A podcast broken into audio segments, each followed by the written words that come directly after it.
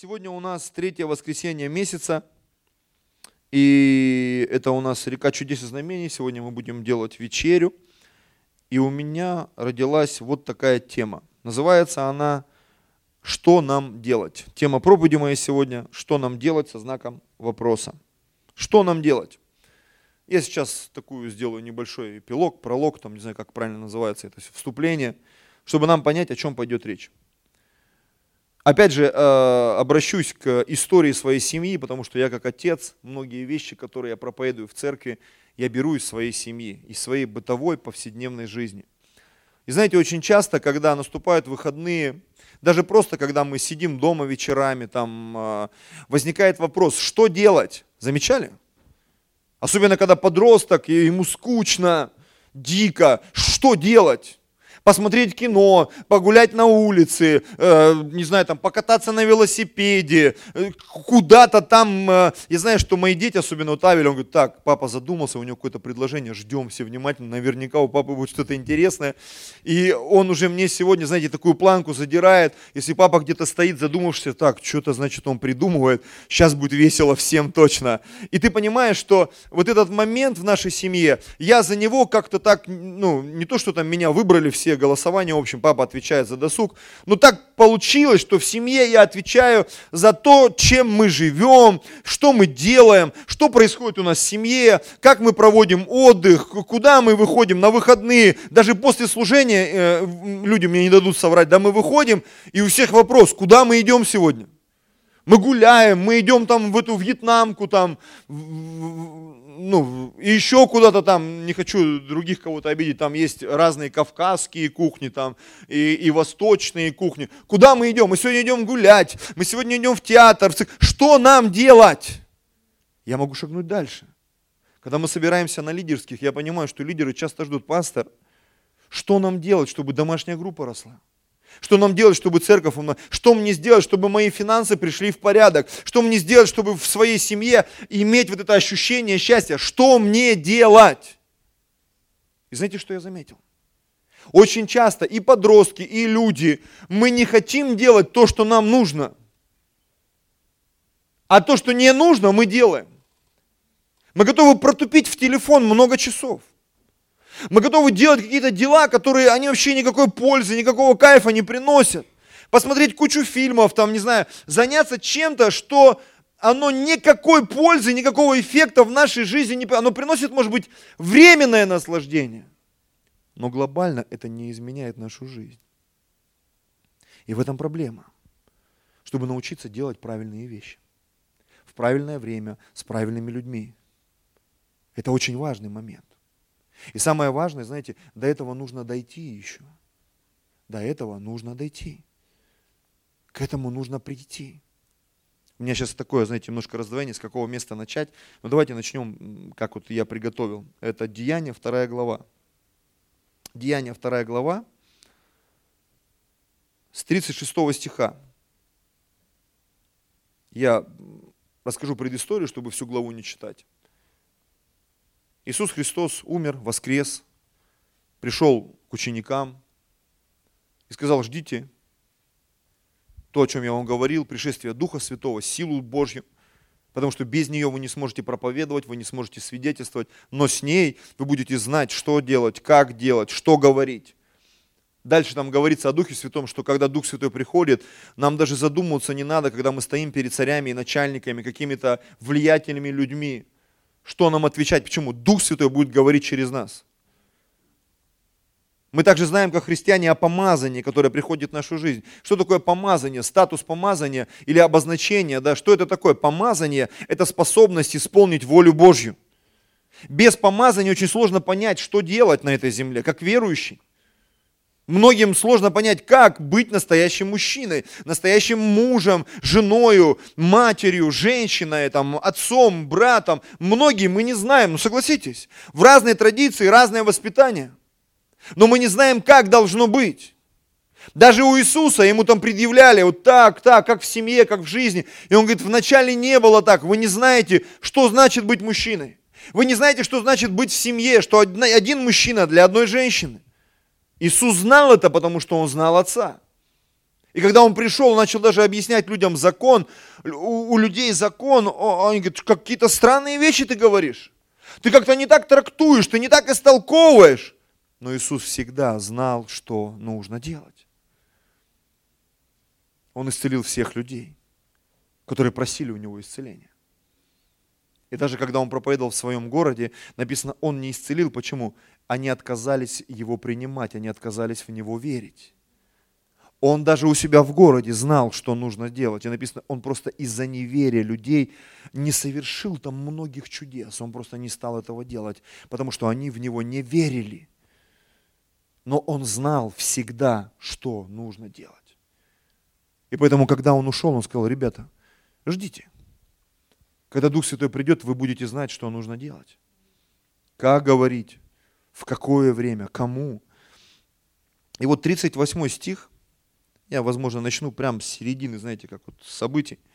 Петр, на которого сошел Дух Святой, он в огне, в состоянии, как, как многим казалось, алкогольного опьянения. На самом деле это было состояние Божьего присутствия, свободы, вот этой духовной эйфории, когда, знаешь, вдруг пришло озарение, как говорят Менделееву, слышали, да, в школе учился, ему таблица, присни, таблица Менделеева, Менделееву приснилась во сне. И он проснулся, вау, я сейчас такое во сне видел. Быстрее доску, надо рисовать. И он начал рисовать. И Писание говорит, Бог, он приходит во сне. И меня это наводит на мысль, что Бог Менделееву во сне что-то показал. Может быть, он не все запомнил. И Павел пишет, мы сейчас на все смотрим тускло, как сквозь тусклое стекло, гадательно, плохо, что понятно, видно вообще. Иногда ты смотришь Библию думаешь, как все трудно, сложно. Ты смотришь на этот мир, как все трудно, сложно. Очень много мутных схем. Я не знаю, как правильно читается, вот кнопочка нажимаешь, мут она читается, да, по-моему? Мьют, да? Ну вот мьют э, похоже на слово мут, да, мутный.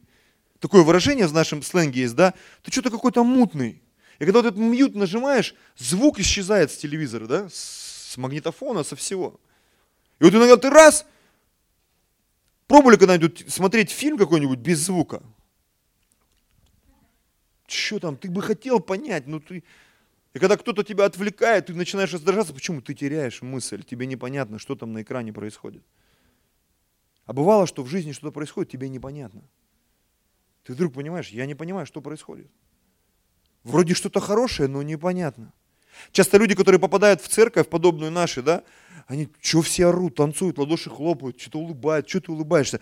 Но они понимают, что что-то происходит. Я помню, пастор Алексей рассказывал, говорит, как-то ему там какие-то КГБшные отчеты где-то он прочитал, показали. Э, человек, который был внедрен в церковь евангельскую еще там в сталинские времена. Он говорит, эти люди, они молятся, они поют. Говорит, не совсем понятно, что они делают, но явно ощущение какой-то силы, которая начинает высвобождаться во время этих молитв. Даже КГБшники, которые там научены, прокачаны в то время, они понимали, что-то происходит. Мьют этот мешает, но они чувствуют, что что-то происходит. И Писание говорит, что без Христа на наших сердцах лежит покрывало. Ты чувствуешь, что что-то надо делать, а не знаешь что. И вот представь себе, Дух Святой пришел. И это покрывало, оно фу, было сдернуто. И понятно, что Петр и все, кто с ним, там 120 человек. Ну, я много раз сейчас вот видео, все эти фильмы, да, когда до человека вдруг что-то доходит. У него открывается. Мы вчера смеялись э, на пикнике, и там мама пытает девочку, говорит, что ты неправильно сделала. Она пишет там 28 24 там арбуза было, а в конце ответ огурцы почему-то. А, грибы и огурцы. То есть грибы почему-то превращаются в конце в огурцы. То есть было 16 грибов, что-то там случилось, сколько там, задача отнимать. И она пишет, 28 огурцов. И, и мама ей говорит, ну ты точно считаешь, что все правильно? Да, мама, да. Она там 10 минут, мама, ну что ты меня пытаешь? Ну все, цифры сходятся, все. Говорит, да я, говорит, я вообще не про цифры говорю, ты читай внимательно. И она через 20 минут, у нее в итоге вот эта вот семантическая какая-то связь там произошла, она и поняла, что в какой-то момент грибы почему-то превращаются в огурцы. И она, мама, ты что все это записывала? Ё-моё! Я когда слушал это и сегодня готовился к проповеди, думаю, реально, вот у многих из нас грибы почему-то превращаются в огурцы, и мы не можем понять, в чем дело. И в какой-то момент ты вдруг понял, что все, что ты делал до этого момента, это не то, что нужно было делать. И ты сидишь, думаешь, а что дальше делать? Мы же, знаешь, спорим там. Мама, я прав, с женой, с мужем, с начальством, с братьями и сестрами, с пастором. И эти ученики, и Петр, он же из огня, из огня до в полымя. Иисусу там перечил. Какие-то вещи делал. И вот Дух Святой пришел в его жизнь. И когда для тебя что-то открывается, тебе хочется бежать и об этом говорить всем. И что мы видим? Они пошли и начали проповедовать. Причем так проповедовали, что тысячи людей их слушали. И смотрите, 36 стих. Петр в огне проповедует. И так твердо зная весь дом Израилев, это конец проповеди, что Бог соделал Господом и Христом всего Иисуса, которого вы распили. И там еще перед этим он столько наговорил. Я просто последнее предложение и концовку, смотрите. Услышав это, они умилились сердцем и сказали Петру и прочим апостолам. Я говорил об этом не раз, хочу еще раз сказать. Вот это слово «умилились» – это немножко некорректный перевод. Потому что слово «умилились» для меня, вот я со своими ассоциациями поделюсь, не знаю, как у вас, «умилились», а когда ты немножко выпивший, такой, странноватый такой, немножко такой, знаешь, умиленный, вот есть люди, которые выпивают, они такие злобные становятся. А есть люди, вот один из моих родственников такой, он когда выпьет, он такой, что хочешь у него проси, он такой, умиленный, глаза узкие, улыбка. И вот когда здесь читаешь, у него всегда, почему умилились, что они так типа, он их удивил. На самом деле в переводе с греческого там оригинал, слово умилились переводится, что они были в шоке их сердца, там буквально это слово, греческое действие, означает, их сердца были проткнуты насквозь. Проткнуты насквозь. Это знаешь, когда ты что-то услышал, и ты в таком шоке. Ты просто, ты, ты ошарашен, у тебя нет слов, ты, вся твоя концепция жизненная, все принципы, на которые ты опирался, вдруг понимаешь, это все не то, меня всю жизнь обманывали. Я вообще не на то ставил, не то делал, не так думал. И вот эти люди, услышав Евангелие, услышав вот эту помазанную речь апостола Петра, вдруг в их жизни вот эта жизненная концепция, она просто сдвинулась. И смотрите, их реакция. Что нам делать теперь? Что нам делать? Я, может быть, вначале немножко так отступил, сказал, что мы ведь многие задаем себе вопрос. Как провести свой досуг? И очень часто наш выбор в неправильную сторону. Очень часто. Мы идем учиться не туда. Женимся, выходим замуж, так часто бывает, не за тех людей. Попадаем не в те организации. Как в той сказке, помните, там богатырь у камня. Что налево, что направо, вообще неправильно. Будешь долго думать, и еще по башке получишь. И ты не знаешь, что делать. Нам нужен Бог. И вот эти люди встретились с Божьим присутствием. 39 стих. А, нет, 38 стих. Петр же сказал им, покайтесь, и докрестится каждый из вас во имя Иисуса Христа для прощения грехов. И смотрите, получите дар Святого Духа. Почему Петр об этом говорил? Потому что однажды он пошел за Иисусом. А в тот день, когда он проповедовал, в его жизнь пришло крещение Духом Святым. Он покаялся. Он пришел к Иисусу, он исповедовал своим Господом и Спасителем. Он признал его Спасителем, Учителем. И в тот день сила Божья сошла на него, и его жизнь, она преобразилась. И Петр, который отрекся от Иисуса, который, ну не сказать, что он был трусоватым, но он был такой изменчивым, переменчивым, вдруг в его жизни появилась сила, которая сделала его способным делать правильные вещи, говорить правильные вещи в правильное время, в правильном месте. И его ничто не могло остановить. Давайте чуть-чуть отмотаем несколько тысяч лет назад. Иисус Навин, которого Моисей сказал, все, ты ведешь народ Божий, слава Богу за тебя, я пошел на небо. Ну просто представь себе, Иисус Навин видел те чудеса, которые Бог творил через Моисея. Как море расступалось, хлеб с неба падал 40 лет. Да много чего там было. Когда Моисей молился, и они побеждали, когда Моисей руки опускал, они проигрывали. А Иисус Навин как раз в это время сражался там. Он все это видел, все это знал. И поэтому, когда Моисей говорит, я пошел, теперь ты сам, ну просто представьте, что было в голове там у Иисуса Навина. Понятно, что он был рядом, все, но когда ты иногда рядом сидишь за рулем, тебе кажется все легко. Я помню, когда моя супруга училась на права, тогда еще не было этих э, автоматов, но их было мало, машин. У нас были три педали, тут ручка, палка, которую надо шевелить, тут еще много всего. И пока ты сидишь рядом, э, все кажется просто, но когда сел сам за руль, думаешь, как у меня всего две ноги и две руки. Как вот это вот все надо делать же. Еще смотреть, знаки читать. Еще надо милиционера увидеть, если он там мажет тебе чем-то. Да много чего нужно уметь, когда ты садишься за руль. А тут народ, несколько миллионов человек. И Бог пришел к нему в книге Иисуса Навина, мы читаем об этом. И сказал, будь тверд и мужествен. Вся книга да не отходит от уст твоих, день и ночь поучайся в ней. Почему? Ты будешь успешен во всех делах твоих. Что нам делать, чтобы быть успешными? Что нам делать, чтобы у нас все получалось? Нам нужно Божье присутствие, братья и сестры. Нам нужно Божье присутствие. Все инструменты, которые появились у церкви за время ее существования, я просто на вскидку, да, прославление, молитва, там, реабилитация, служение освобождения, СОЗа. Вообще вот все, что ты можешь только, вот чем занимается церковь на земле – ведь это инструменты, которые Бог дал церкви. Для чего? Для того, чтобы человек в конце концов оказался в Божьем присутствии. Потому что оказавшись в Божьем присутствии, ты будешь знать, что делать. Аминь.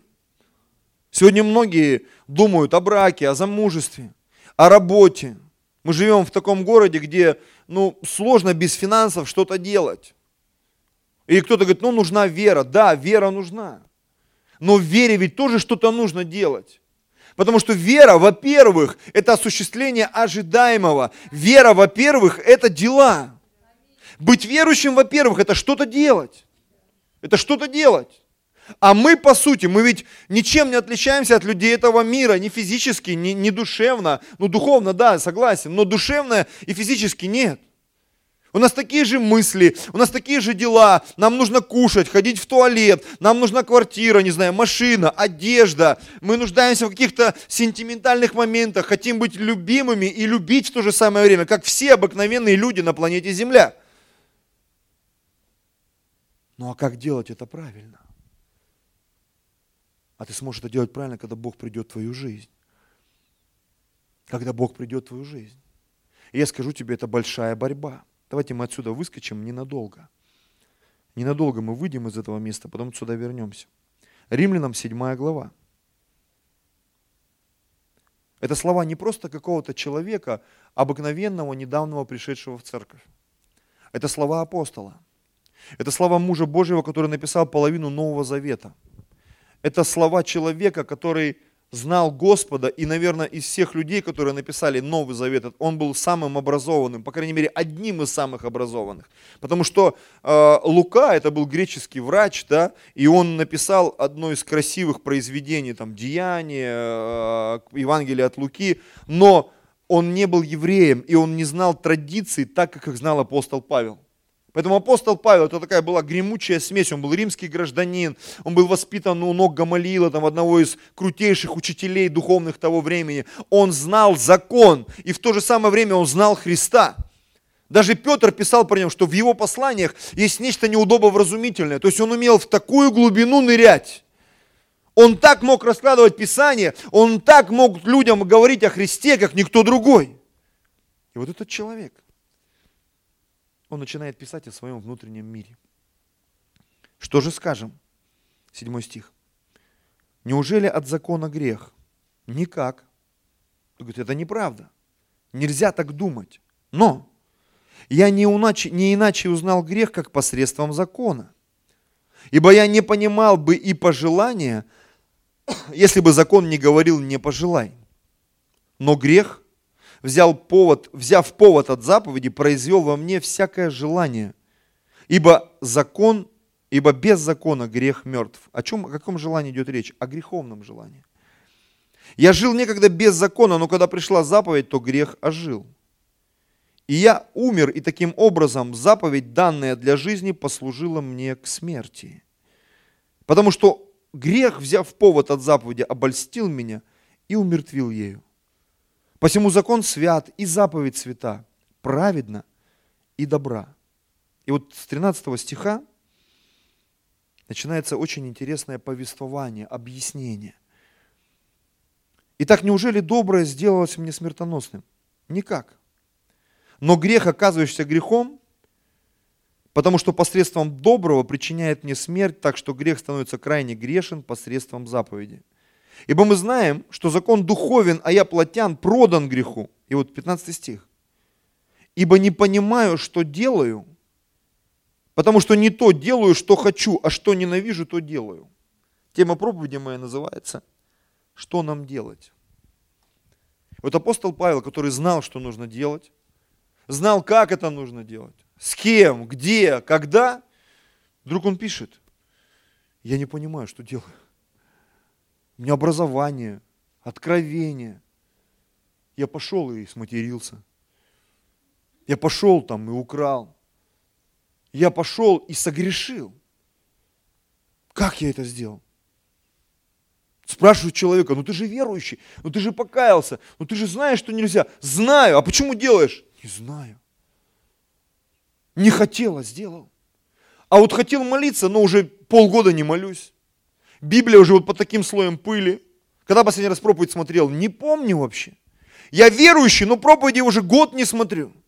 Когда последний раз проповедовал кому-то на улице? Вообще, вообще никогда не проповедовал. 20 лет верующий, никогда не проповедовал. Почему? Не знаю. Ну согласитесь, я ведь говорю правду порой. Для каких-то людей в этом месте ибо не понимаю, что делаю.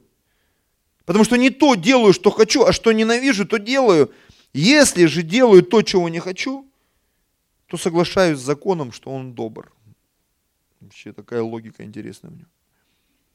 И потому уже не я делаю то, но живущий во мне грех.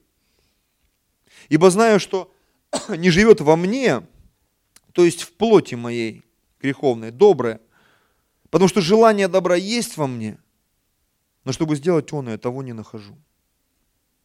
Доброго, которого хочу, не делаю. А злое, которого не хочу, делаю.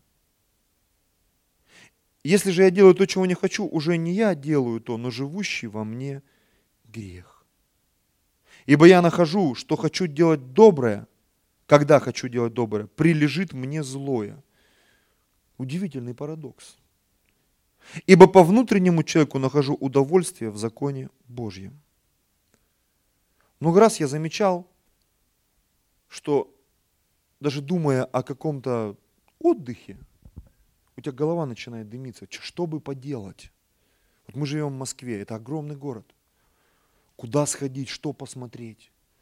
тебя тянет на Красную площадь, ты уже сто раз на ней был, уже ты знаешь, там каждый кирпичик уже за пять лет. Я уже, не знаю, москвичи, наверное, столько не были на Красной площади, как я, приезжий тоже там был, это знал, это рассказал. иногда приезжают друзья, пасторы, ты идешь по Москве и нехотя что-то рассказываешь, и у них такой шок, говорит, слушай, гида нанимать не надо, мы лучше тебе заплатим. Потому что я не раз уже слышал, один пастор был, помню, там из Сибири, и он позвонил на следующий день мне, говорит, когда прилетел домой, говорит, слушай, я под таким впечатлением, я слушал тебя, приехал, я чувствую на меня вот эта твоя, э, как это называется, вот экскурсия, такое впечатление произошло, что, говорит, я приехал, я жене рассказал.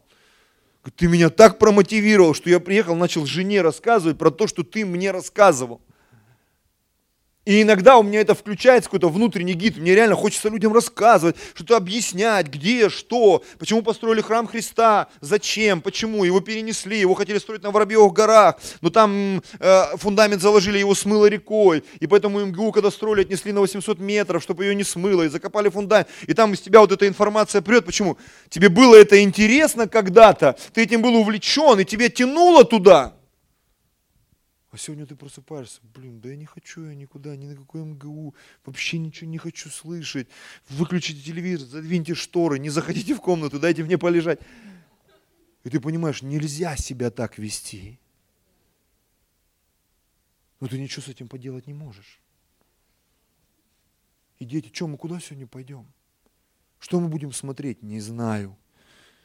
Куда мы пойдем? Не знаю. И когда я знаю, что это есть у меня, я понимаю многих людей в церкви. И лидеров в своей команде. И просто людей из церкви. Почему ничего не получается? Почему ничто не растет? С работы не получается, в семье постоянные конфликты, со служением какая-то запара постоянная. Потому что мы с вами выбираем, в каком состоянии мы будем находиться. Мы выбираем, что мы будем делать депрессовать, сомневаться, тратить деньги на ненужные вещи, потому что Бог очень часто, Он ведь дает нам подъемные вещи. Он дает нам вдохновение, Он дает нам эмоции для того, чтобы ты сделал какую-то работу и подняться на новый уровень. А ты вот это время, этот ресурс, финансы, ты его потратил на другие вещи. Грубо говоря, если брать закон сеяния и жатвы, да, как один пастор мне понравился, разложил, говорит, семя, оно для того, чтобы сеять, а хлеб для того, чтобы есть. Если ты булку хлеба в землю закопаешь, она не вырастет. Реально? Но если ты будешь семя есть, грызть, ты тоже им не наешься. Хлеб для того, чтобы есть, семя для того, чтобы сеять. Делу время, потехи час. Это тоже в ту же кассу мы складываем все эти откровения. Что нужно делать? Что нам делать? И вот эти люди, которые пришли на поклонение, я копну глубже немножко, да, вот, в деяниях, они со всего мира, тогдашнего, там, не знаю, есть такое слово, того мира, тогдашнего, новое слово. Ну а что, Познер тоже новые слова выдумывает, хотя он интеллигент. Мы тоже можем. И вот они стеклись туда. Зачем? Кто знает, зачем люди пришли в Иерусалим? Для поклонения Господу. Они-то пришли поклоняться реально, они не просто там какие-то зеваки, зеваки из другой религии. Они все пришли поклониться Господу. Но когда они услышали проповедь Петра, они были настолько потрясены, они поняли, что вся вот эта ерунда, которой они занимались, ну как не ерунда, а вот это дело, оно вдруг ничего из себя не представляет. Что то, что говорит этот интересный человек, странноватый там рыбак, это взрывает их мозг. И они говорят, а что нам делать вообще со всем этим теперь? Все, что мы услышали, что со всем этим делать? А Петр знал, что делать. Потому что он находился в Божьем присутствии. Почему нам нужно пророческое слово? Потому что оно ведет нас. Потому что оно направляет нас. Оно не дает нам заблудиться. Давайте вернемся в это место, э, в книгу Деяний. И там, с этой книги, мы немножко еще в другое место прыгнем. Это и Евангелие от Иоанна, 5 глава, 19-20 стих. Можете просто записать, я прочитаю. Но Иисус, на это Иисус сказал, Евангелие от Иоанна 5, 19. Истина, истина говорю вам, Сын ничего не может творить от себя, если не увидит Отца Творящего. Ибо что творит Он, то и Сын творит так же. Ибо Отец любит Сына и показывает Ему все, что творит Сам, и покажет Ему дела больше сих, так что вы удивитесь. Все смотрели на Иисуса и думали, как Он знает, что делать, почему Он туда пошел, почему Он помолился, почему все, кто к Нему прикасались, исцелялись, почему? Потому что Иисус знал, что нужно делать. А почему он это знал? Потому что он с отцом общался. И однажды он сказал, ребята, так я ничего не творю сам от себя. Это не я придумал, это не моя идея, это Бог мне сказал. И сегодня я, когда вот это прочитал, если все это смиксовать, да, какой продукт мы получаем? Когда я общаюсь с Богом. Когда я молюсь к Отцу, когда, вставая утром, я посвящаю свой день Господу, наполняясь Его Словом, наполняясь откровением мужей Божьих, читая книги, слушая прославление, пропитываясь Божьей атмосферой, я всегда на связи с небесами. И когда я на связи с небесами, я всегда знаю, что делать. Сегодня есть такое изобретение, как интернет. Если ты чего-то не знаешь, такая фраза есть такая разговорная, да, погугли. Когда меня начинают спрашивать, я там раньше начинал объяснять, а когда понимаю, что это сложно, я шучу даже своим родным, говорю, говорю возьми интернет, погугли, там все ответы есть, многие, которые тебе нужны. Так вот, если взять это понятие духовное, да, погугли, помолись, пообщайся с Богом, ты будешь знать, что делать. Потому что очень часто люди начинают что-то делать, и когда они попадают в тупик, они вдруг начинают смотреть в инструкцию – о, блин, что-то не то я приготовил. Пересолил, переперчил, колесо прикрутил не туда. Смотри в инструкцию. Бог уже дал нам свое слово. Бог уже все дал. Он, он написал, с чего все началось, и Он написал, чем все закончится, и Он даже написал, как мы это все проживаем. Аминь. И поэтому, когда человек говорит, что мне делать, Господь, я не знаю, смотри в Писание. Что мне делать, Господь, я не знаю, молись к Отцу, пусть Отец тебе покажет. Ну вот я молился, я не разобрался, значит плохо молился. Потому что когда Бог начинает говорить, ты точно знаешь, что нужно делать. Может быть, не осознаешь до конца, но ты делаешь, и у тебя получается. Я могу свидетельствовать своей жизни. Всякий раз, когда я наполняюсь и переполняюсь Божьими откровениями, мне так легко проповедовать. Мне так легко служить. Даже когда моя супруга что-то спрашивает, очень часто в моей голове уже есть ответы по одной простой причине. Когда истина в твоей жизни, в твоей жизни всегда есть ответы. Аллилуйя! В твоей жизни всегда есть ответы. Я сейчас почему-то вспомню эту историю, когда при царе Новоходоносоре, помните, а, Сидрах, Месах и Авдинага, три еврейских юноши, они отказались поклоняться истукану. Он говорит, поклонитесь, когда трубы зазвенят. Там. Он говорит, мы не поклонимся. Говорит, я вас в печь брошу. Говорит, ну и что? Говорит, вы умрете, ну и что? Бог не даст нам умереть, да даже если и умрем, все равно поклоняться не будем. То есть их вот это состояние было настолько правильным, они знали, что нужно делать. Мы поклоняться точно не будем. Иногда люди нам говорят, а почему вы так верите? А почему? И начинают кучу вопросов. И я тебе скажу, на земле есть такие люди, за которыми стоит лукавый. И они могут тебе такие вопросы задать, что ты, возможно, человеческим образом не сможешь ответить. Но внутри меня есть стержень. И говорит, возможно, я не могу тебе этого объяснить, но я этого делать не буду. Почему? Внутри меня есть уверенность, я знаю, что я этого делать не буду. Ну что к чему? Ну это же ерунда, ну это же там... Я не буду этого делать. А это, наоборот, я буду делать. Вы до сих пор молитесь? Да, мы до сих пор молимся. Ты до сих пор там верен своей жене? Да, я до сих пор верен своей жене. Ты там что-то делаешь? Да. И ты вот не выпиваешь, не куришь, там, не пьешь, не колешься там, и вот это все. Как ты расслабляешься? Да я не напрягаюсь просто, вот и все. Я в другом состоянии нахожусь. В другом состоянии. Я знаю, что нужно делать. К сожалению, глядя на многих христиан, к своему сожалению, как пастор, как верующий человек, я понимаю, что Многие не знают, что делать. Они постоянно на измене. Как вот, я не знаю, я правильно верю, я молюсь. Может, что-то я не то, а ну вот как-то ну, наполни свою жизнь Божьим присутствием. Знаете, меня впечатляют целеустремленные люди. Реально впечатляют. Я верю искренне, что люди, в жизни которых есть Божье присутствие, водительство и покровительство Духа Святого, они всегда целеустремленные. У них всегда есть планы. Я помню, один человек в нашей церкви оказался здесь, в Москве. Он говорит, первое, что меня поразило, когда ты начал рассказывать видение церкви. Про вот эти вот 20 домашек, домашки в районе каждой станции метро. И говорит, меня это так впечатлило. Я пришел домой, сел, думаю, ничего себе. По-моему, он какой-то фанатичный человек. Целеустремленность, она всегда впечатляет, согласитесь. Дьявол пытается сбить нас. Да ладно, какие 20 домашек, какие 200 человек, какие домашки в районе каждой станции метро. Я вот на последнем лидерском, я нашел э, в Корее там видео, ролик, там церковь построили. Я настолько был потрясен, я говорю, ребята, смотрите, я лидером своим включил, нашим всем церкви, говорю, смотрите, смотрите. Вот такое здание мы можем построить в Москве, визуализируйте, не знаю, мечтайте там, на, на самом деле потрясающе. Это все так выглядит, зал показывает. Причем, когда идет камера, кажется, что это какая-то компьютерная съемка. Говорю, это не компьютерная съемка, смотрите, сейчас покажут людей живых, они там шевелят, что-то ходят, делают. Они, о, точно, люди живые, точно. Потому что настолько это выглядит, ну, не то что сюрреалистически, а настолько неправдоподобно. Думаешь, неужели такое может быть? А это реальный зал. Сцена, все, люди живые там ходят. Ты понимаешь, что это не компьютерная графика какая-то.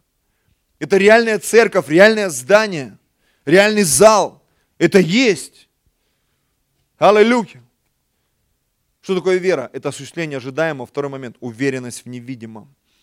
Это то, чего многим не хватает. Уверенность в невидимом – это когда ты знаешь, что мне нужно делать, за что я молюсь, к чему я стремлюсь, как вырастет моя домашняя группа, как изменится мое финансовое положение, как я выйду замуж, не знаю, женюсь, как в моей жизни придут новые вещи.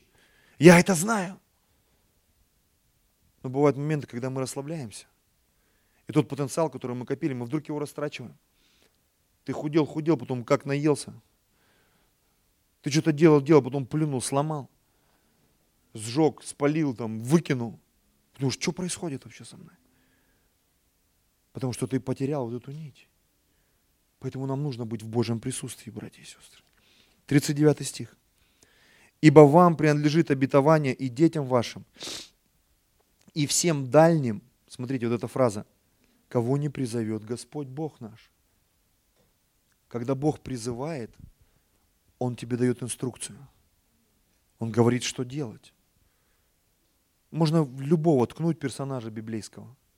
Бог сказал Ионе, непутевому пророку, говорит, иди в Ниневию, проповедуй.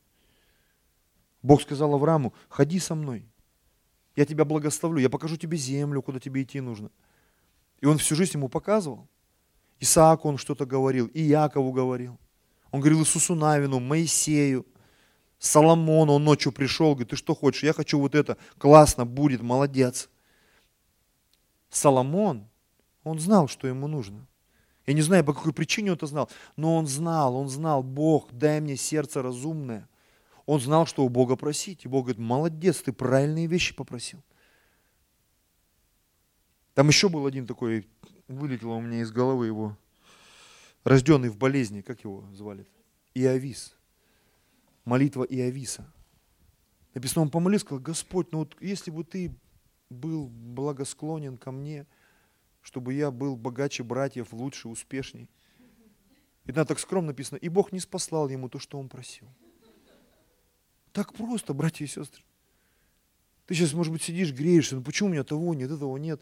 Ну, почитай Новый Завет, в конце концов, там написано, просите и не получаете, потому что не, получаете, потому что не просите. А если порой просите, не получаете, потому что просите для своих вожделений. Ведь Бог все это знает и понимает. Что мне делать теперь? У меня были такие моменты, когда люди приходят, там такие долги, такие проблемы. Я говорю, слушай, когда у тебя было много денег, почему ты не, ходи, не приходил и не спрашивал, что мне делать? Никто не спрашивает, согласитесь? Когда купил новую машину, новая квартира, денег полные карманы, и ты такой весь там модный, никто не спрашивает, что делать. Так слушай, это такое опасное состояние. Я помню, смотрел фильм про АвтоВАЗ наш, Тольяттинский. И там люди с Кавказа приезжали, брали машины, и вот какой-то там наездник, говорит, ворота открылись, и он вылетел с этих ворот, и вот напротив был столб. И вышел там то ли 4600, то ли 6400 стоил. И он вышел, говорит, 6400, 6400, вот эту кепку свою приподнял. Все закончилось, не начавшись. И вот так в жизни некоторых людей. Благословение только пришло, и все. Я уже много раз рассказывал этот пример, давайте еще раз посмеемся. У нас был репцентр там в Сибири. И вот парень, его отправили на какие-то заработки, он где-то там работал охранником или кем, в кулинарии там через дорогу.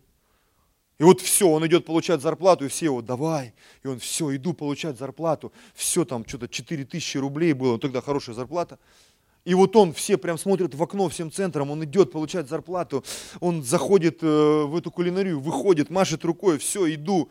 И вот где-то там, где-то между деревьями, вот он, он исчезает. Прибегая часа через три, взмыленный, взъерошенный, бешеный взгляд, пена у рта. Ребята, я там денег должен еще 500 рублей займите. Говорит, как, ты же за зарплатой ходил. Ты же ходил за зарплатой. Он получил эти денежки. И все.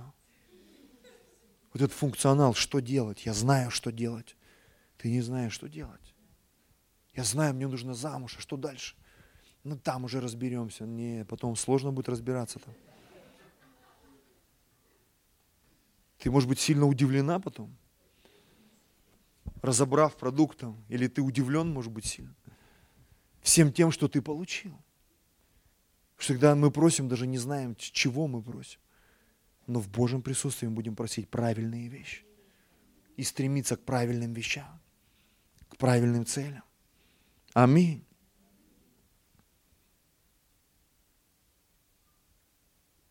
Итак, охотно принявшие слово, 41 стих, а, 40 стих, и другими многими словами он свидетельствовал и увещевал, говоря, спасайтесь от рода сего развращенного. И так охотно принявшие его, слово его, крестились, смотрите, и присоединилось в тот день душ около трех тысяч. Вообще без комментариев. Пришел человек, сказал, я знаю, что нужно делать. Три тысячи, мы с тобой. Ну все, ну реально, когда ты знаешь, что нужно делать, и когда люди понимают, что ты знаешь, что нужно делать, наверняка они с тобой. Ну, обращаясь опять же к нашей семье, когда дети были маленькие, там, да, папа что-то ест, надо пойти посмотреть, что папа ест. Папа плохого есть не будет. Авель до сих пор вспоминает, что-то там мешает, папа, что ты там мешаешь? Да вы такое есть не будете. Не, мы будем такое есть. Дай попробовать. Куда папа пойдет? Что там? Я не говорю, что там мама куда-то не туда водит. Нет, речь не об этом. Речь не об этом. Но речь о том, что на самом деле, когда ты взрослый, ты знаешь, из чего состоит жизнь. И дети, они как-то верят в папу. Верят, что папа плохого не скажет, не научит, не даст, приведет в правильное место. Сейчас они уже взрослеют, у них разные вкусы, там, менталитеты, кто-то идет, не идет там куда я приглашаю, потому что иногда люди не знают, куда я их веду там и направляю. Вот так же и в общении с Богом. Нам порой кажется, ну куда нас Господь заведет? Но Бог-то приготовил то, что не видели твои глаза, не слышали уши, тебе на сердце это не приходило. Бог знает, в чем ты нуждаешься. И Он приведет тебя туда, где ты будешь по-настоящему счастлив. Аминь. И они постоянно пребывали в учении апостолов, в общении преломления хлеба, Смотрите, был же страх на всякой душе. Много чудес и знамений совершалось через апостола в Иерусалиме. Все же верующие были единодушно вместе и имели все общее, и продавали имение, всякую собственность, разделяли всем, смотря по нужде каждого, и каждый день единодушно пребывали в храме, преломляли по домам хлеб, принимали пищу в веселье и простоте сердца. Там была простота, там было веселье, там было счастье. Многие вопросы, многие моменты в этих вещах, они нас напрягают. Как это все общее? Как это только, что вы в церковь ходите, что, что там у вас своего мнения нету? Есть свое мнение. Что у вас там что-то что не так? Люди все время подозревают, что в церкви здесь какой-то тоталитарный контроль, все отбирают, тебя там манипулируют, там, чем ты там занимаешься, все контролируют. Люди же не знают этого. Что здесь все добровольно вообще-то. Ты сам решаешь, кем ты будешь, в каком статусе ты будешь что ты будешь делать, как ты будешь верить. А я тебе скажу, чем больше мы глубже ныряем в Бога, тем выше уровень доверия к нам от Бога. Аминь. Чем выше уровень доверия. Бог начинает нам доверять. Он доверяет нам 10 мин сначала серебра. Если ты оказался верным, Он доверяет тебе 10 городов. Ну просто представь себе. С 10 кусков мин ты переходишь на 10 городов. Это невероятный уровень доверия. Аминь. Раньше тебе деньги доверить нельзя было, а сегодня тебе доверяют людей. А люди это самое драгоценное на планете Земля и вообще во Вселенной. Наш Бог, Он вот такой. Он доверяет нам. И когда Он видит, что ты знаешь, что нужно делать с собою, Он тебе даст людей, чтобы ты им мог рассказать, что им нужно делать. Он даст тебе народы, Библия написано, проси у меня народы и дам тебе. Вот такой наш Бог. Пожалуйста, музыканты. Аллилуйя. Вот такой наш Господь. Вот такой наш Господь. Еще пару мест хочу просто зачитать, перед чем будем молиться. Второзаконие, 30 глава. Моисей собрал народ перед входом в, в землю обетованную. И вот 11 стих, он сказал им такую вещь. «И по заповедь сия, которую я заповедую тебе сегодня, не недоступна для тебя и недалека». Это Ветхий Завет, обратите внимание. Она не на небе, чтобы можно было говорить, кто взошел бы на, на, для нас на небо и принес бы ее нам, и дал бы нам услышать ее, и мы исполнили бы ее. И не за морем она, не за морем, чтобы можно было говорить, кто сходил бы для нас за море и принес бы ее нам, и дал бы нам услышать ее, и мы исполнили бы ее. Но весьма близко к тебе слово сие, оно в устах твоих и в сердце твоем, чтобы исполнять его. Бог, Он всегда рядом. Он не такой далекий, закрытый, непонятный. Он рядом. Он хочет научить тебя чему-то в этой жизни. Он хочет дать тебе что-то, чтобы ты ну, не парился вот так вот, как вот, простите за мой сленг, может быть, что мне делать, как мне жить. Когда Бог наполнит твою жизнь, ты будешь знать, что тебе делать. Ты даже напрягаться не будешь. Вот я сегодня предложил тебе жизнь, добро, смерть и зло. 16 стих. «Если будешь слушать заповеди Господа Бога твоего, которые я заповедую тебе сегодня, любить Господа Бога твоего, ходить по всем путям Его, исполнять заповеди Его, постановления Его, законы Его, то будешь жить и размножишься, и благословит тебя Господь Бог твой на земле, в которую ты идешь, чтобы овладеть ею. Если же отвратится сердце твое, и не будешь слушать, и заблудишь, и станешь поклоняться иным богам, и будешь служить им – то я возвещаю вам сегодня, вы погибнете и не прибудете долго на земле, которую Господь Бог дает тебе, для овладения, которую ты переходишь Иордан. Во свидетели перед вами призываю сегодня небо и землю, жизнь и смерть предложил я тебе, благословение и проклятие. Что мне делать? Смотри, избери жизнь, дабы жил ты и потомство твое. Мне нравится, помню, Джойс Майер, она проповедовала именно из этого стиха. 19 стих. «Во свидетели перед вами призываю сегодня небо и землю, жизнь и смерть предложил я тебе, благословение и проклятие». Подсказываю. Избери жизнь. Что мне делать? Избери жизнь. Чтобы жил ты и потомство твое, любил Господа Бога твоего, слушал глаз Его, прилеплялся к Нему, ибо в этом жизнь твоя, долгота дней твоих, чтобы пребывать тебе на земле, которую Господь Бог твой твою, обещал отцам твоим Аврааму, Исааку и Якову дать им. Авраам ведь и наш отец. Авраам отец всех верующих. Не только еврейского народа, но и всех верующих. Если ты считаешь себя верующим, отец, Авраам твой отец. Бог заключил с ним завет, и через него заключил завет с нами, чтобы нам быть послушными. И еще одно место, и будем молиться. Иисус Навин, 24 глава. Они завоевали землю. Они вошли в землю, как описано было в Библии, текущую молоком и медом. Они зашли в города, которые они не строили. У них появились колодцы, которые они не выкапывали, там была чистая вода. А Бог дал им виноградники, которые они не насаждали. Все, что Бог обещал, написано, Он исполнил. И там так интересно написано, не исполнилось ни одного, э, исполнилось точнее все слова, которые Бог сказал о них неисполненным не осталось ни одного слова. И вот после этого Иисус Навин собрал народ и сказал им очень интересные вещи. 14 стих, Иисус Навин 24, 14. Итак, бойтесь Господа и служите Ему в чистоте и искренности. Отвергните богов, которым служили отцы ваши за рекою и в Египте, а служите Господу. Если же не угодно вам служить Господу, то изберите себе ныне, кому служить. Богам ли, которым служили отцы ваши, бывшие за рекой, или богам Амария, в земле которых вы живете. А я и дом мой будем служить Господу. Что нам делать? Что нам делать? Такой очень интересный вопрос. Какую цель я хотел добиться, проповедуя сегодняшнюю проповедь? Чтобы внутри нас было решение, кому мы будем служить. Для кого я живу на этой земле? И когда ты для себя этот вопрос решишь окончательно, тогда все остальные вопросы, семейные, финансовые, душевные, они будут автоматически подпадать под твое вот, вот это решение. Если я служу Господу, значит я буду свою жену любить как для Господа. Своего мужа, своих детей, братьев и сестер. Я буду выполнять работу, которую мне доверят, неважно, кто я, бизнесмен, политик, там, врач, милиционер, там, шахтер, водитель э, такси. Я буду делать как для Господа. Я буду всегда знать, как делать и что делать. Даже если мне нужно будет мести дворы.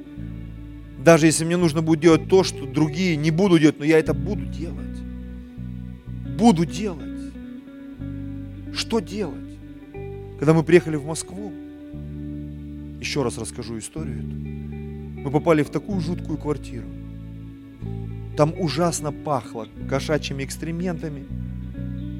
Там было много разных цивилизаций, каких-то невидимых э, невооруженным взглядом. И мы это все почистили, выкинули, сломали, покрасили, сделали новое. Там не было электричества. Там не было проводки, чтобы свет горел нормальный. В обыкновенной пятиэтаж, э, ну, пятиэтажном доме, в обыкновенной квартире хрущевки. Там было жутко вообще. Очень маленькое стесненное пространство было. И когда мы сделали то, что было внутри нас, я знал, что нужно делать. Я сказал супруге, я сделаю здесь ремонт, не переживай. И когда она приехала через там несколько месяцев, ремонт был сделан. Не сказать, что там просторно стало, но стало по-другому, потому что когда пришла хозяйка посмотреть квартиру, она чуть в обморок не упала. Вот это, это вы все сделали, да? Это точно наша квартира. Когда ты знаешь, что нужно делать, ты можешь прийти в самое разрушенное место, и это место изменится. Когда Бог Аврааму показал пустыню, сказал, вот она земля обетованная, мне кажется, кто-то другой бы сказал, да ну. Авраам сказал, классно, Будем молиться. Аллилуйя. Будем облагораживать. И поэтому сегодня, очень часто, когда что-то приходит в нашу жизнь, уж неужели вот это мой муж или моя жена, вот эта церковь моя, ты ведь не знаешь, что Бог приготовил, чем это все закончится. Потому что очень часто, по крайней мере в моей жизни так было, когда ты принимаешь то, что Бог тебе дал – Бог тебе скажет, что с этим делать. И ты будешь весьма-весьма удивлен от того, что произведет то, что Бог тебе дал. Это семя, какой оно результат принесет. Что сделает тот человек, которого ты, ты даже не знал, что он себя представляет. Ты даже не можешь, это будущий какой-нибудь президент, депутат, политик, там, не знаю, какой-нибудь певец, о котором будет потом сотни лет вспоминать. Аллилуйя. Ну, я уж не знаю, там, все, что только можете себе представить. Что нам делать? Аллилуйя. Давайте склоним голову свои.